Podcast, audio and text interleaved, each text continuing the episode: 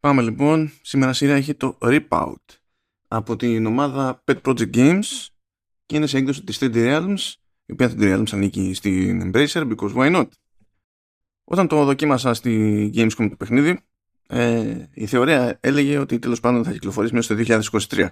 Στο διάστημα που μεσολάβησε αυτό το κυκλοφορούμε στο 2023 ε, κατέληξε να σημαίνει ότι βγαίνουμε τέλος πάντων σε early access μέσα στο 2023.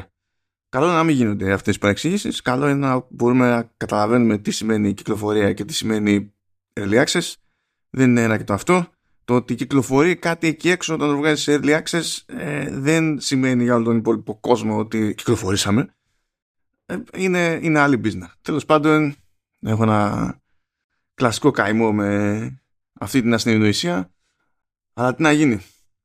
Σε κάθε περίπτωση το Rip θα φυτρώσει σε early access 24 Οκτωβρίου οπότε έτσι και σας γαργαλίσουν τα στοιχεία εδώ πέρα θα ξέρετε τι, που να το πετύχετε για να πάρετε μια, μια πρώτη γεύση τώρα το πότε θα ολοκληρωθεί για να βγει τέλος πάντων στη μορφή που και οι ίδιοι developers έχουν κατά νου άγνωστο αλλά να είναι μέσα στο 2023 και αυτό μου φαίνεται λίγο χλωμό. Εκτός αν πια τα έχουν πάει, ξέρω εγώ, ενεργοτάξιο, έχουν πολύ το πρόγραμμα, είναι όλα jet, έχουν πιάσει όλα τα milestones, δεν τους σταματάει τίποτα. Αλλά τέλος πάντων, ας τα ξεπεράσουμε αυτά. TST Rip Out. Λοιπόν, κλασικά όλα έχουν πάει κατά διαόλου, ε, υπάρχουν διάφορα πλάσματα, εχθροί κτλ. Η ανθρωπότητα έχει γίνει μπαράλια. Ε, ε, έχει μείνει ο παίκτης τέλος πάντων ως εξαίρεση, έχει μείνει και ένας άνθρωπος και υποτίθεται ότι πρέπει να κάνει ό,τι μπορεί για να την παλέψει και να βοηθήσει την ανθρωπότητα. Τέλος πάντων, αυτό είναι προβλεπέ, δεν είναι κάτι ιδιαίτερο. Έτσι κι αλλιώς φαντάζομαι το, η ιστορία ίδια δεν θα είναι παρά διακοσμητική στο παιχνίδι, από όσο έχω καταλάβει. Αλλά το λέμε τώρα για το flavor, για, τη, για την εντύπωση και για το τι σημαίνει αυτό τέλος πάντων για την αισθητική του, του παιχνιδιού. Κατά βάση το παιχνίδι είναι, καλά, είναι first person shooter, έτσι. Ε, αν και έχει και ξυλί και εκ του καμιά φορά, ανάλογα με το τι έχουμε πρόχειρο; Πρωτίστως όμως είναι shooter. Και τι παίζει; Υποτίθεται ότι μπορεί να παίξει κάποιος μόνος του, αλλά σηκώνει και κοπ μέχρι τρία άτομα.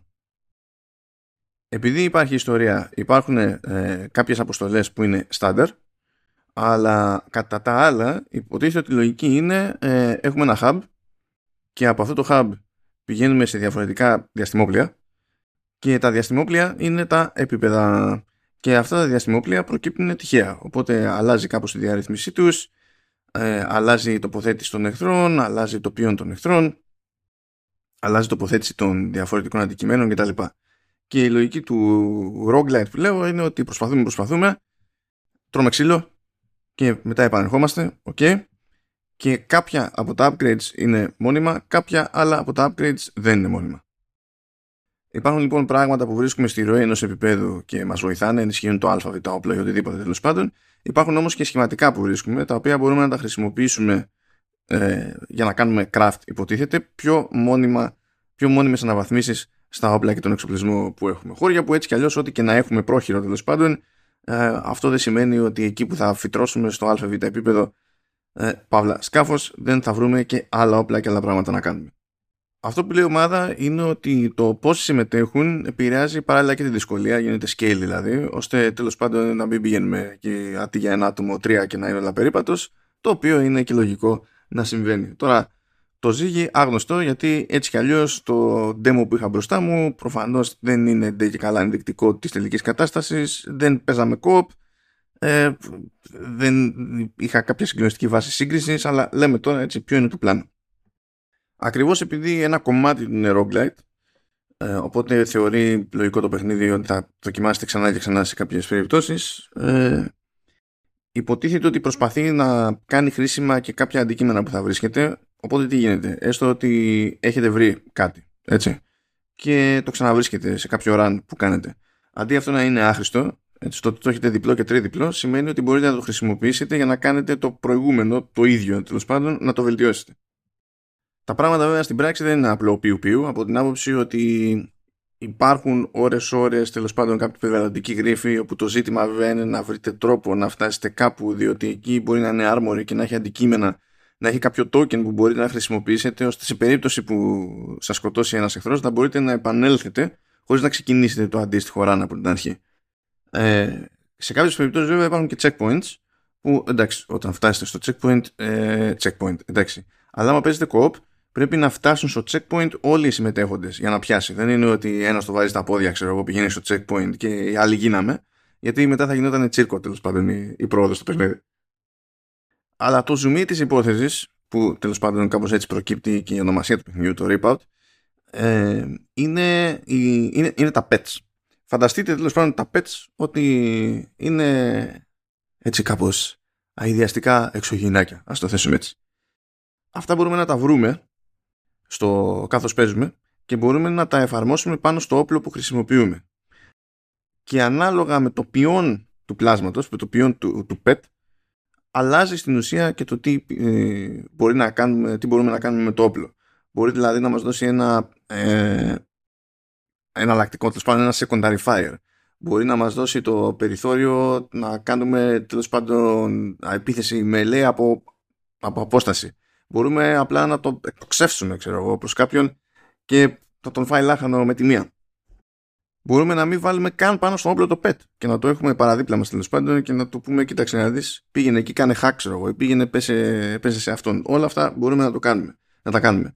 Αλλά πάνω κάτω τα ίδια πράγματα μπορούν να κάνουν και οι εχθροί. Και εκεί είναι το κλου της υπόθεσης. Οπότε όταν εμφανίζεται κάπου ένα pet και υπάρχει και ένας εχθρός ε, δεν είναι μόνο το μας βολεύει, δεν μας βολεύει αυτό το pet, είναι και το τι σημαίνει το να αφήσουμε τον εχθρό να καβατζώσει αυτό το pet.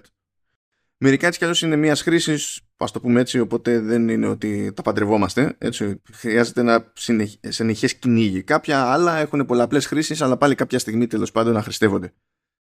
Είτε είμαστε full, ξέρω εγώ, είτε δεν είμαστε full, πρέπει να, μπούμε, να μπαίνουμε στη διαδικασία και να ζυγίζουμε και το τι σημαίνει ε, να δώσουμε κάποια, να αφήσουμε ένα pet να φτάσει στα χέρια του εχθρού και να αποκτήσει ο εχθρός κάποια άλλη τέλος πάντων ιδιότητα που μπορεί να μας κάνει μεγαλύτερη ζημιά ή τέλος πάντων να μας δυσκολέψει περισσότερο με τον ΑΒ τρόπο. Μπορεί να φαντάζεστε λοιπόν ότι το ζήτημα είναι σαν να τρέχουν δύο μερικέ προς την ίδια μπάλα, ξέρω εγώ, και, και ποιο την προλάβει. Σε πρώτη φάση, ναι, αλλά υπάρχει και άλλο επίπεδο σκέψης διότι μπορεί π.χ. Ο, ο εχθρός, μπορούμε και εμείς βασικά, άμα το έχει, έστω ότι το έχει εφαρμόσει πάνω του ο εχθρός, υπάρχει τρό, τρόπος να το αρπάξουμε και να το ξεριζώσουμε, στην ουσία για να χάσει το πλεονέκτημά του ο εχθρός. Ταυτόχρονα επειδή προσπαθεί να είναι και κάπως horror το, το παιχνίδι, ε, τουλάχιστον μου είπαν ότι αυτή είναι η λογική, έτσι μου είπαν οι developers, ε, ναι μεν shooter, ναι μεν roguelite και πάμε για πολλαπλά runs ας πούμε και τέτοια. Ναι μεν μπορούμε μερικές φορές να διαλέξουμε και το μέγεθος του σκάφους που πηγαίνει πακέτο με αλλαγή της δυσκολίας και τα λοιπά. Έχουμε τέτοια, τέτοια ευελιξία και πάμε ξανά και ξανά και πελεκάμε OK. Okay. αλλά σε γενικές γραμμές η λογική του παιχνιδιού ε, είναι ότι λειτουργεί καλύτερα για τον παίκτη λειτουργεί καλύτερα αν δεν δίνει πόνο με τα πυρομαχικά το ζήτημα δηλαδή δεν είναι βρίσκουμε έναν εχθρό μπροστά μας, έχουμε πυρομαχικά, α, τι ωραία, θα του αδειάσουμε τα γεμιστήρα πάνω του, ας πούμε, και θα είμαστε. Θα, θα είμαστε jet. Ή θα τα πάτε καλύτερα εφόσον μπείτε στη διαδικασία να κάνετε όσο σας παίρνει οικονομία. Διότι όταν έρθει η ώρα να την πέσουμε σε κάποιο boss, τότε είναι που χρειάζεται πυρομαχικό και αν δεν έχουμε κάνει καλή διαχείριση, η φάση είναι πίκρα. Οπότε ας πούμε ότι αυτή είναι επινελιά έτσι, που έρχεται, είναι σαν δάνειο ξέρω εγώ από survival horror, ας το πούμε κάπως έτσι. Τα pets είναι απαραίτητα και για την εξερεύνηση. Έτσι είπαμε ότι σε κάποιες περιπτώσεις μπορούμε να κάνουμε hack. Σε κάποιες περιπτώσεις ε, πρέπει. Βρήκαμε ένα loot room. Πάρα πολύ ωραία. Θέλουμε να μπούμε μέσα να τραβήξουμε όλο το loot να είμαστε καλύτεροι. Αλλά μπορεί ο μόνος τρόπος να τα ανοίξουμε να είναι να χρησιμοποιήσουμε κάποιο pet. Αν λοιπόν τα έχουμε διαλύσει όλα τα pets και έχουμε εξεμείνει, ο πακέτο. Δεν μπορούμε να κάνουμε πολλά πράγματα. Τώρα να πω την αμαρτία μου όταν ακούω rock something αρχίζω και, και ζορίζομαι. Είναι δηλαδή ε, κάποια παρακλάδια τέλος πάντων που δεν τα προτιμώ στον ελεύθερο μου χρόνο. Ας το, ας το θέσουμε έτσι. Σε σχέση με το λεγόμενο roguelike, το, το roguelite, στο οποίο έτσι, φέρνει περισσότερο το rip ε, μου κάθεται καλύτερα. Αλλά δεν έχει σημασία τι κάνω εγώ κέφι. Αυτό που θέλω να πω τέλος πάντων είναι ότι ε, έχει λίγο από όλα από την άποψη ότι έχει και συγκεκριμένο progression okay, αλλά έχει και το περισσότερο υλικό το οποίο είναι procedural generated, όπως είναι τα διαφορετικά τέλος πάντων παρατημένα σκάφη που επισκεπτόμαστε. Το ότι υποστηρίζει co για μένα είναι πάντα στα συν. Οτιδήποτε, οτιδήποτε στην πράξη γίνεται καλύτερο ε, σε co Ακόμη και όταν πέφτω σε παιχνίδι, γιατί μου έχει τύχει αυτό, μου έχει τύχει να πέσω σε παιχνίδι που στο κοπ μπαγκάρει πολύ χειρότερα από ότι στο single player, αλλά ακριβώς επειδή έπαιζα κοπ, ακόμα και τα μπαγκαρίσματα γίνονταν κομμωδία, οπότε πάλι περνούσαμε καλά τουλάχιστον. Και ε, τέλος πάντων σε κάθε περίπτωση είναι ενδιαφέρουσα αυτή η ιδέα ότι πρέπει να κομμαντάρουμε τα pets, να τα χρησιμοποιούμε έξυπνα. Ε, δεν είναι μόνο για να ρίχνουμε ξύλο, συνδέονται και με την εξερεύνηση και με την πρόσβαση σε, σε loot, σχηματικά που θα μας βοηθήσουν με μόνιμες αναβαθμίσεις, πέραν από αυτές που προκύπτουν πιο τυχαία τέλος πάντων σε κάθε run που κάνουμε σε κάποιο σκάφος ακόμη και κυρίως βασικά το ότι έχουμε να ανησυχούμε για το τι σημαίνει ε, δεν βάζουμε στο μάτι ένα pet γιατί μπορεί να το πάρει ο και να το χρησιμοποιήσει οπότε καλό είναι ακόμα και αν δεν το προλάβουμε να είναι το πρώτο πράγμα που θα επιχειρήσουμε να, να χρηστεύσουμε ή ακόμη καλύτερα να το προλάβουμε εφόσον ε, δεν έχουμε κάποιο πρόχειρο τέλος πάντων και πάει λέγοντας. Και δημιουργείται μια ένταση έτσι συνεχιζόμενη. Εντάξει, ως συνήθως ε, αυτά τα πράγματα θέλουν αρκετό testing. Θα φανούν περισσότερα δηλαδή στο, στην περίοδο του, του Early Access που νομίζω ότι είναι διπλά λογικό για ένα τέτοιο παιχνίδι να περάσει από το στάδιο του Early Access. Και άμα πετύχουν τα, τα παιδιά τις ισορροπίες, θα είναι cool. Θα είναι μια χαρά. Τώρα από εκεί και πέρα μας τρολάρουν και λίγο οι άνθρωποι γιατί έχουν τα πλασματάκια εκεί, τις ideas και τα λένε pets. Ε, η ίδια η ομάδα λέγεται Pet Project Games, το οποίο pet project σημαίνει παραπέμπει αλλού, αλλά σου λέει hm, γιατί να μην έχουμε παντού το concept του pet. Στο οποίο απαντώ βέζικα και θα πω pat pat.